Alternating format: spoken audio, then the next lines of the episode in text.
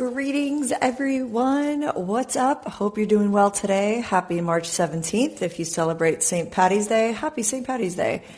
Otherwise, happy Thursday and happy kind of breaking news, last minute, changing up our episode today from being a historical figure episode to an exoplanet episode. Now, as I was looking further and further into my kind of own Google research situation. Disclaimer, this exoplanet was actually discovered in 2016. However, a whole bunch of new research came out about this exoplanet, which is really exciting. And that's what I want to share with you all today. So my bad for maybe saying planet discovery, exoplanet discovery. It was still discovered just a little bit further back in time.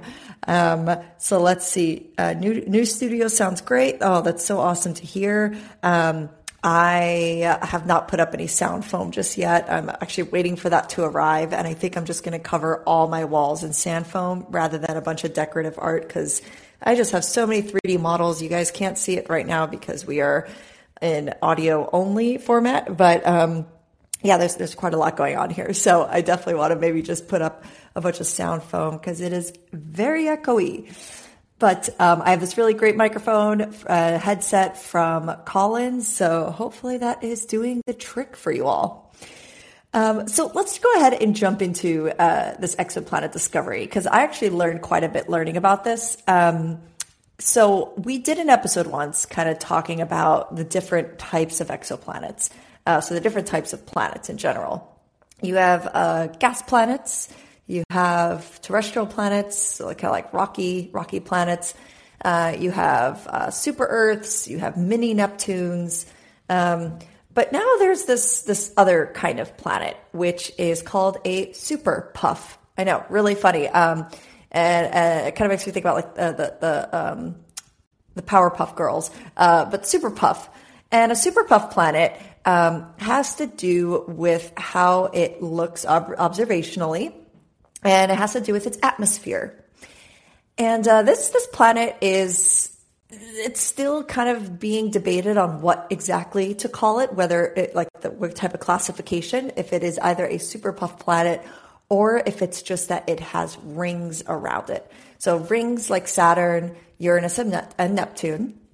But it's never been discovered before to find an exoplanet, so a planet beyond our own solar system that has rings around it.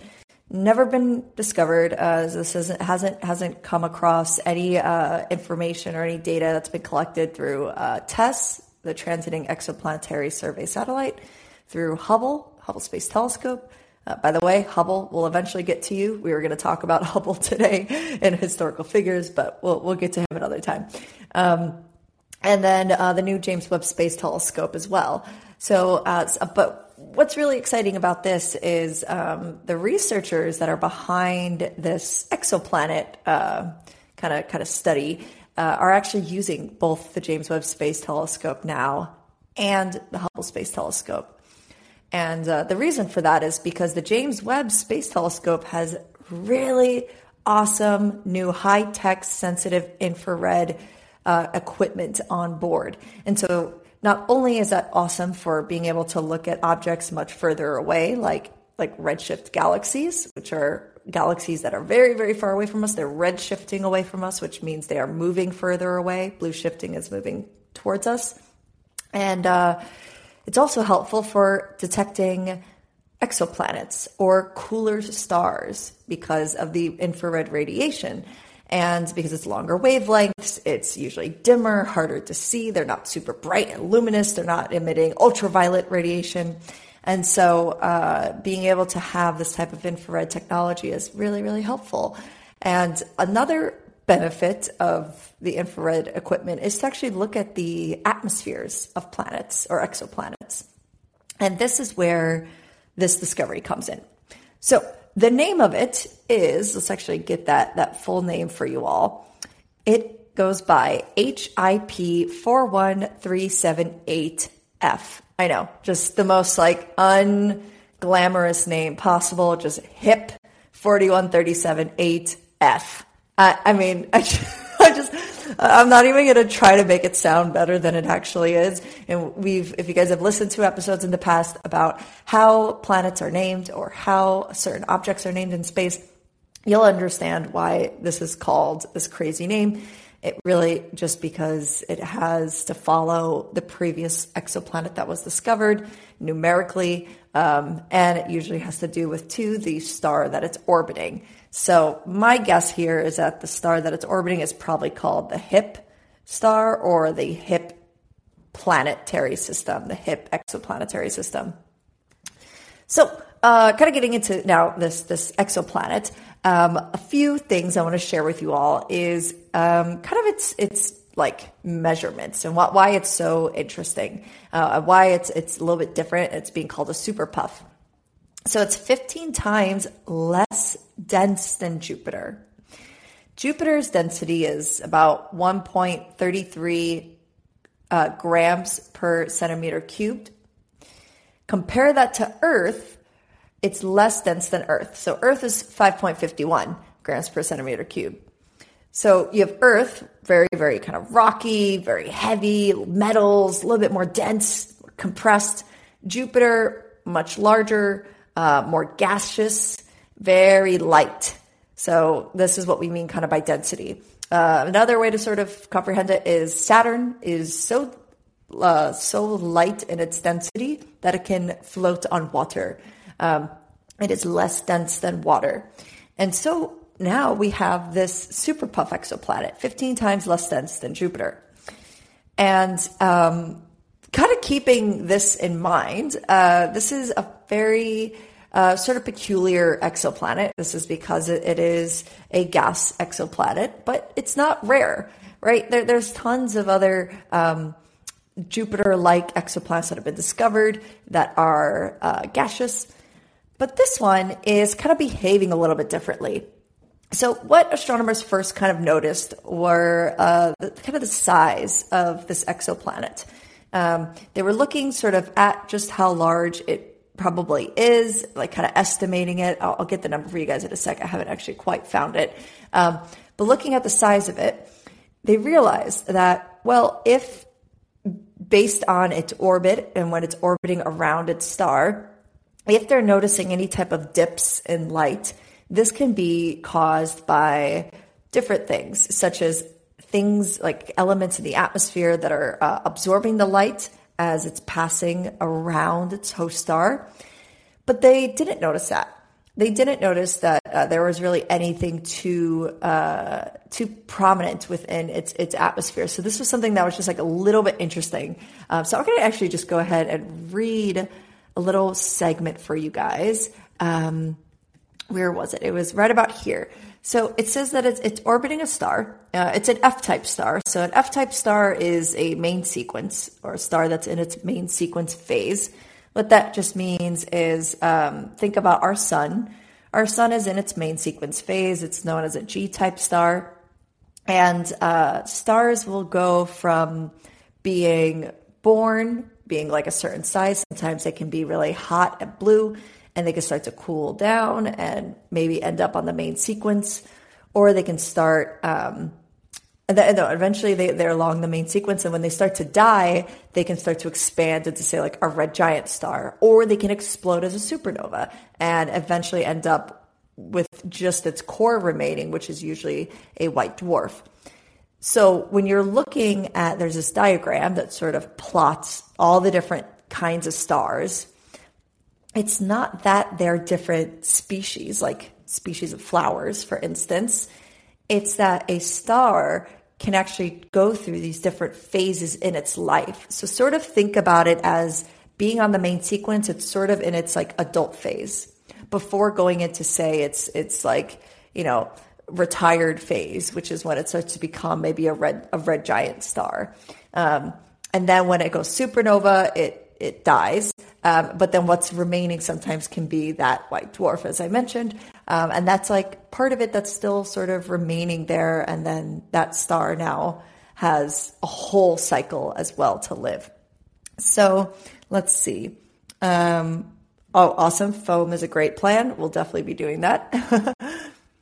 So it says that it ends up having a pretty large radius for a planet that is of its size and its temperature.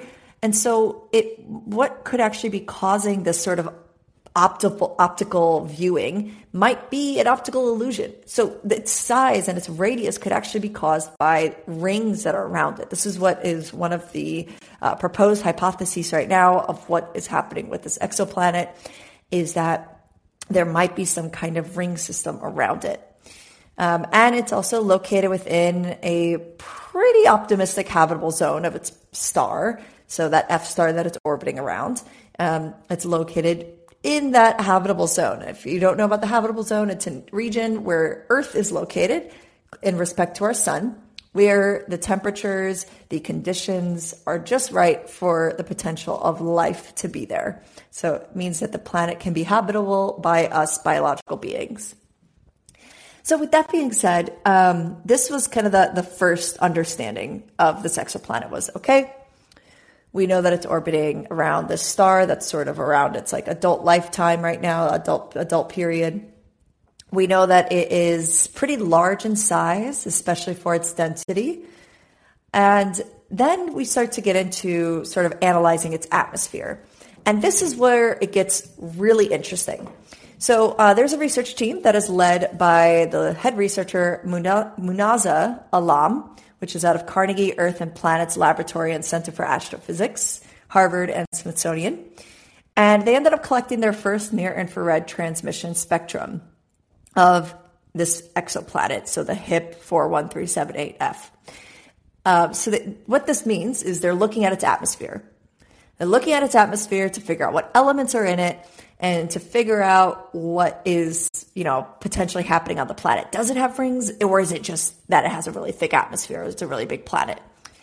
And what they ended up getting back were some pretty interesting things about the light that got filtered through the atmosphere during a 19-hour transit across this F-type star, so the host star. And this is one way that astronomers try to figure out atmospheres of planets, is by waiting for it to pass in front of its star while it's orbiting, and to try to use a spectrometer to detect the spectra, or what elements are present within that atmosphere. The way they do this is because the light that shines through from the star, they know what elements are composed of that star. Because a lot of stars have been studied, this F-type star is usually prominent hydrogen, helium.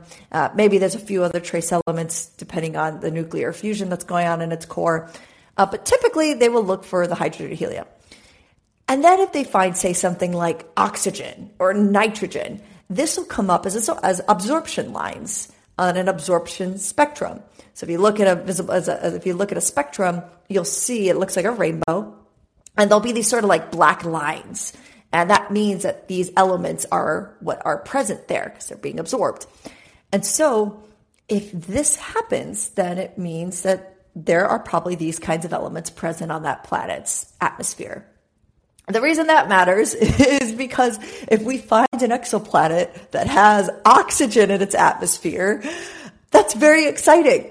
Or maybe even like H2O molecules. That's super, super exciting. It means that there might be water there. It means that there might be life there. And so these are the ways that astronomers figure out if these planets have habitability based on their atmosphere.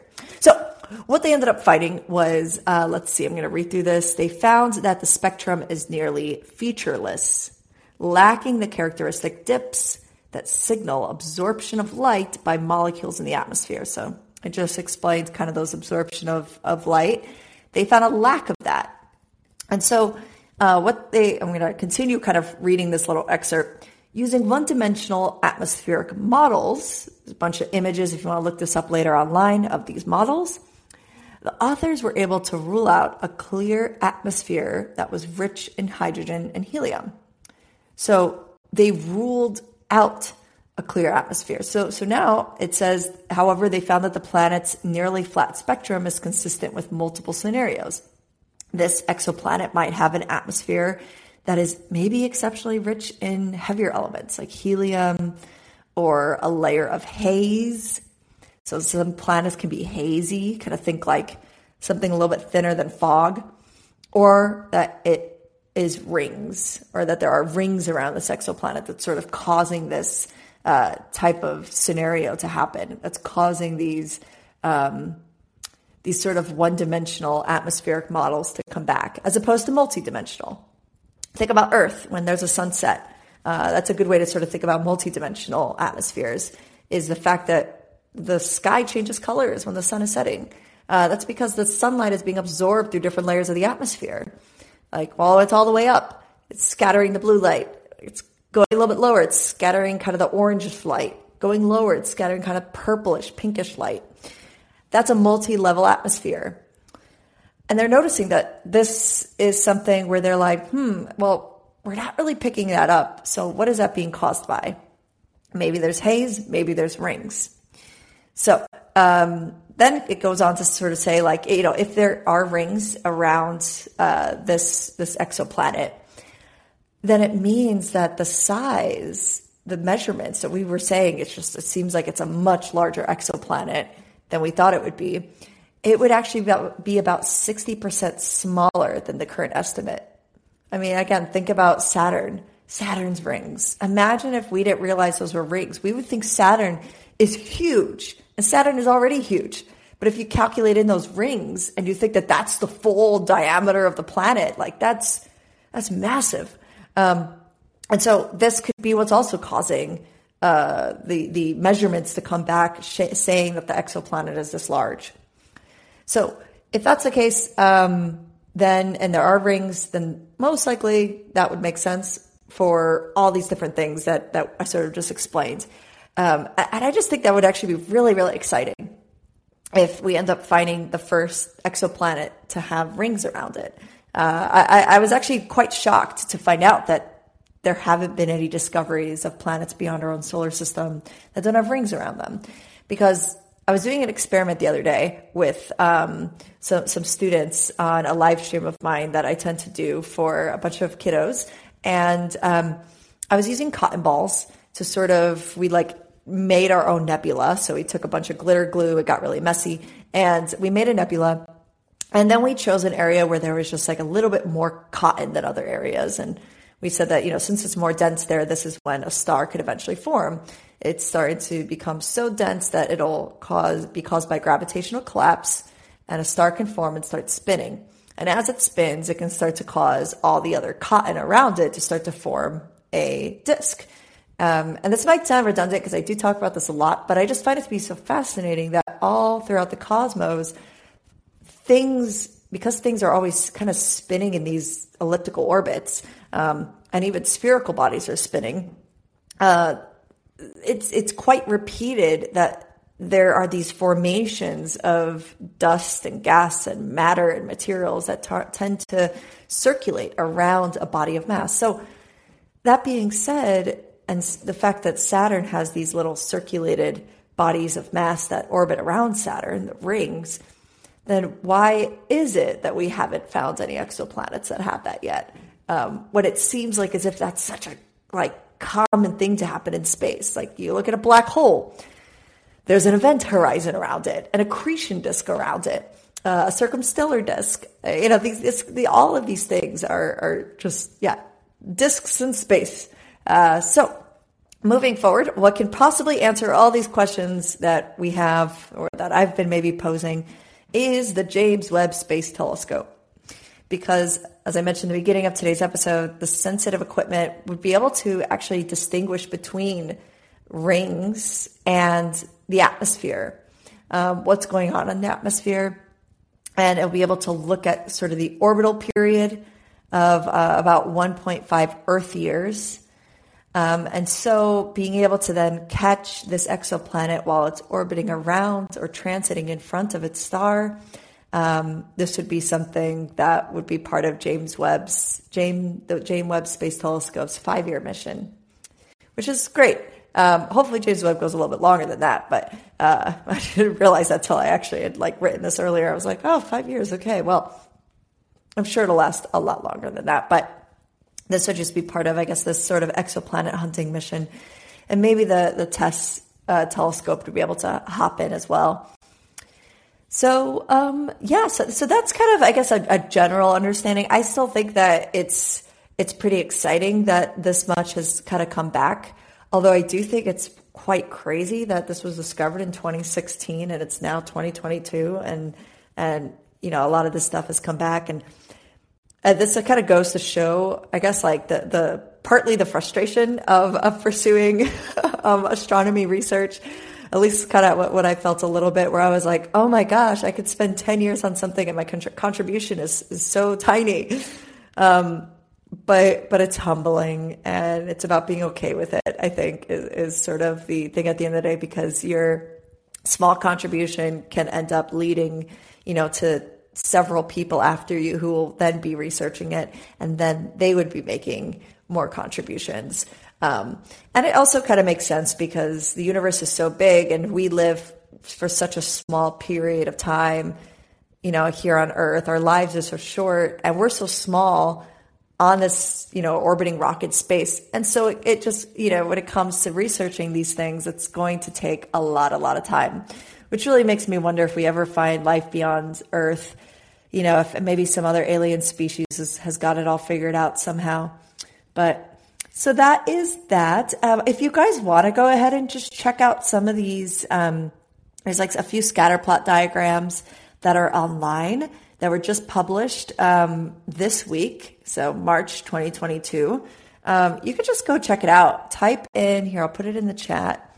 I'll also put it in my caption after this. It's HIP 41378 f. And then the letter F. All right. So I just put that in the comments. If you guys want to go again and do your own little bit of a, you know, a short amount of time researching this on your own, go for it. I did publish that episode, by the way, from yesterday about some of the events that are happening in Austin. I made sure to attach all of the links for all the different places for star parties if you wanted to try to go to any.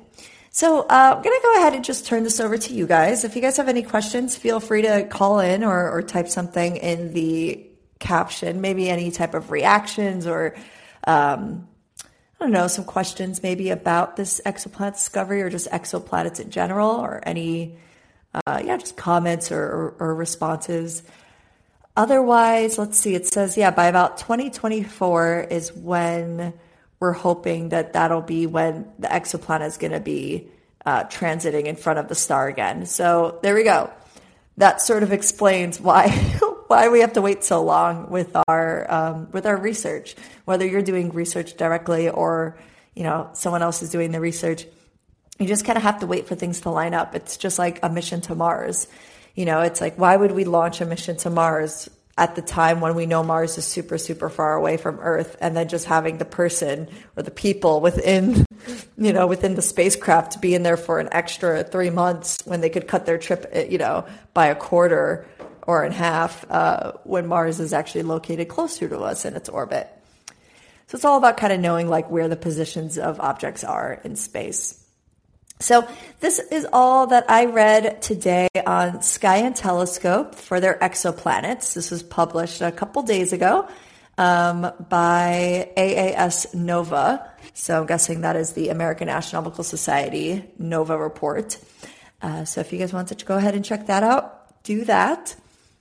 Otherwise, let's just sort of end today on Astronomy Picture of the Day. And again, feel free to call in if you guys got anything you want to share, any questions or comments. So astronomy picture of the day is Centaurus A, which is about 11 million light years away. Centaurus A is the closest active galaxy to planet Earth. Don't quite know what they mean by that, because Andromeda is the closest galaxy, but this is the closest active galaxy.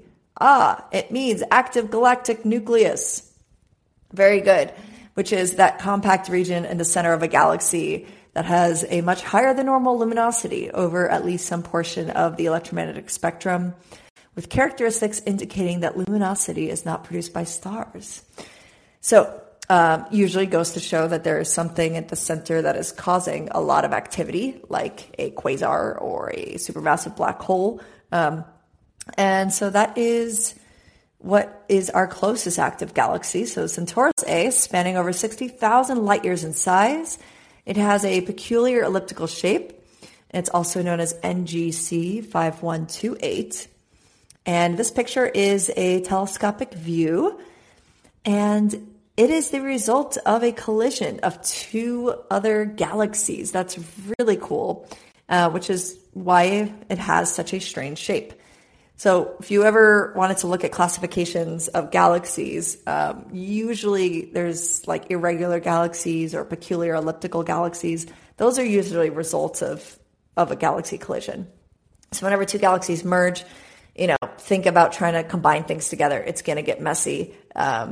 It's not going to be like a perfect shape. So it'll get a little bit crazy. And Lauren, what's up? How's it going? It is going well.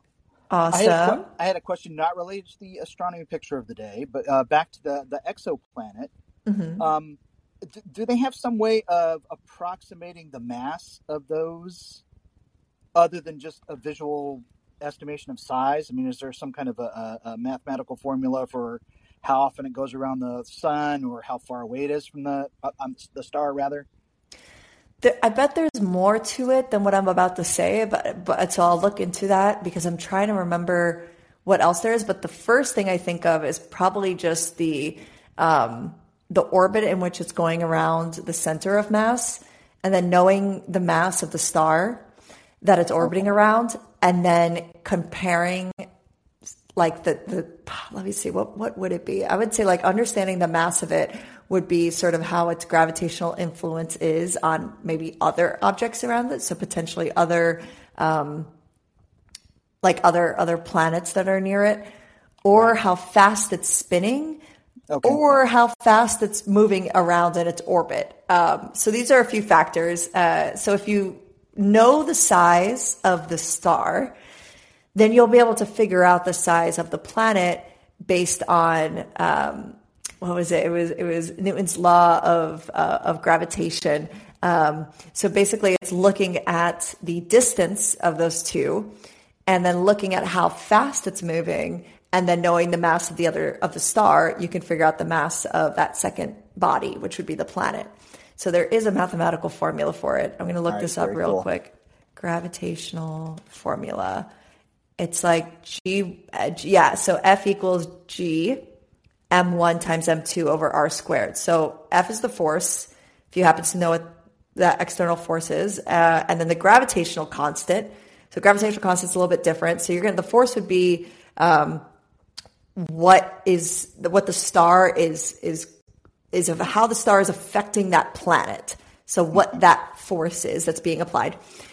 M1 would be the mass of that star. And usually they're like, because of the type of star that it is, it's usually documented and understood because there's so many stars that have been documented for centuries. Right.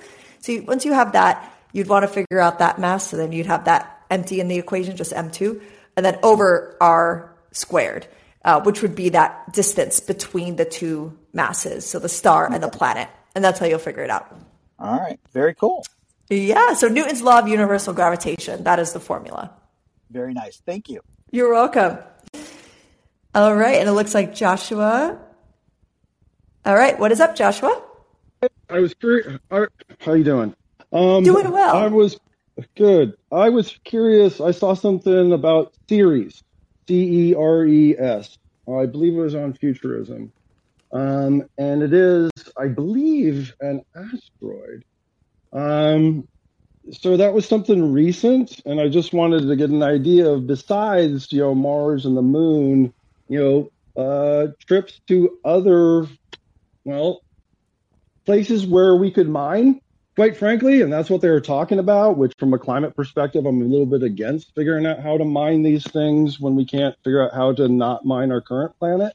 But, from looking at the future, what does that potentially look like? Yeah, that's a great question. And Ceres, so you're right. And at the same time, it's also has like two different terms. So it was considered an asteroid for a very long time. It's being reclassified as a dwarf planet. So like Pluto, again, International Astronomical Union, I guess, because it there's, I guess the main reason why it'd be considered a dwarf planet rather than an asteroid has something to do with probably its orbit and potentially if it has something orbiting around it, like a satellite. I would double check that. But Ceres is a dwarf planet. I remember this because it was discovered a long time ago in 1801, and I used it for a space history one week back in January. And so it is kind of far to get to. It's, you know, it's just past the orbit of Pluto. So for sure, I think that there will be missions that are going to want to like visit these other bodies and to mine a lot of these celestial bodies is, I don't think too bad of an idea, but I do think that yes, it's very, very tricky. There was a mission to asteroid Bennu. There was another mission to another asteroid. I forgot which one it was. And basically just trying to land on them. From what I remember watching the like live broadcast from NASA, it can be very difficult. But there are so many elements, like precious elements that we could utilize here on Earth with that space rock. And on one hand, that's like, okay, that could be really, really great, right? Like we could use that for things here. On the other hand, okay, to what extent should we be mining these other bodies? If there's no evidence of life on these bodies, right? Maybe the moral question there is, okay, so is it so wrong to mine? The other question is, okay, well, we're going to have to develop really, really good technology, solid technology to get ourselves there, or a robotic mission. We probably wouldn't send people. A robotic mission there, then collect some of these samples or elements, or maybe you're doing a whole load, an entire payload of a collection. Maybe you know that the samples contain like platinum and you want to collect a whole bunch. You then have to have that shipped all the way back to Earth. And the way I look at it is, although maybe the drive isn't so,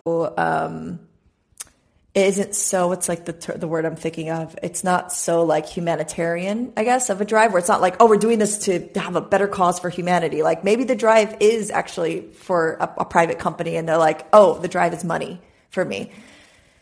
Although that's not the most positive drive, what can come out of that, I think, is so exceptional because there's so many, there's so much technology and there are so many discoveries and knowledge that comes from missions like this, very, very difficult, hard missions like this, that I think could end up resulting in solving a lot of problems that we have here on Earth, or at least like, you know, potentially creating new solutions to maybe some issues. So an example, I guess, sort of for that would be like, you know, a big question is sort of like, why go to space? And there are a ton of things that came out of missions, like going to space, like when the Hubble Space Telescope was launched. This is probably one of like my favorite examples.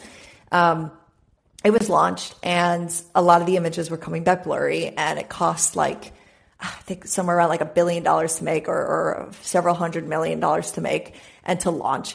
And everyone's like, oh, great. Like, you know, of course, the news and the press and the media were like, what a waste of money. We sent this stupid thing to space to take photos. Who cares? You know, like there's people starving here.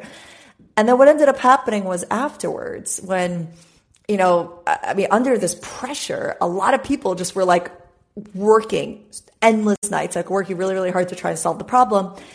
And through that solution, which was like through like some type of like image sharpening software that was developed by software engineers at NASA, they then incorporated that technology into medical establishments and hospitals for mammograms to detect breast cancer much earlier on, to then like catch it earlier in the term, to then terminate it, and then end up like possibly causing like a hindering in any type of tumor growing any more than it would have. And so like that's probably one of my favorite examples, just because like we never know what can come out of these kinds of missions. But when we put ourselves under that type of pressure to just do it anyway, and to go to another celestial body or to explore something, we never really know like how much that could actually benefit us on Earth. And for sure, you could say the other way, the dystopian way. We're like, oh, well, it could also harm us. For sure. Like that would be naive to say that that's not possible too. But I think that if we don't even try to go, then how are we going to even evolve, will like kind of end up kind of plateaued and stagnant. One other example is MOXIE, which is a component, a piece of technology on the Perseverance rover on Mars that converts carbon dioxide into oxygen. And like, just when I like learned about that, the first area that my brain went to, and I'm sure a lot of people too, was just like, oh wow, that could be really helpful for climate change on Earth. Like being able to convert carbon dioxide to oxygen, like we can do that on Mars and possibly make Mars a little more habitable for us to possibly visit. We could also benefit that, you know, we could also use that to benefit us here on Earth too at the same time. So that's why I think it's so important to just sort of take these big leaps and these big risks sometimes. Is that MOXIE? Can you send or provide a link to that information on MOXIE? Yes. And I'm not sure how many of your callers would be familiar with or interested in modern monetary theory. And or how we spend money into existence and we can invest it in programs like these as opposed to killer programs. But, you know, that's kind of how we get these things done. Since we are a fiat currency already, you know, there's no reason not to do that. And these are the types of things that Kennedy actually did, but also got him, you know, probably a shorter lifespan for thinking this way. So. Ah, okay. I'm going to look into that. I already pulled up a tab on it. And I'll look into it. Maybe we'll do an episode together on that. That'd be really interesting to learn about. Thanks for bringing that up. That's so cool. And then, yeah, I'm reading up on it right now. But for MOXIE, I've got the link right now. I will share it in the caption after this. I don't think I can actually have this. Can I paste it right now? I might be able to paste it. Here we go. Awesome. I just pasted it in the chat. If you want to learn a little bit about MOXIE, which by the way stands for Mars Oxygen In Situ Resource Utilization Experiment.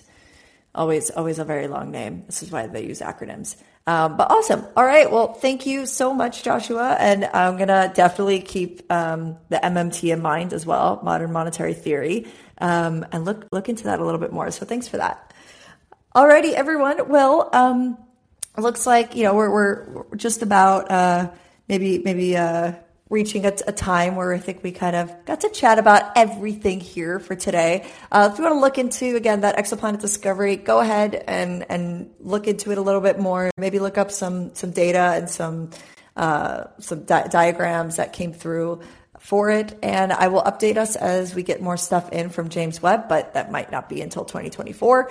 So until then, I hope you guys have a great rest of your day, and I will catch you all next time on the next episode of Space Talk. And as always, until next time, Ad Astra.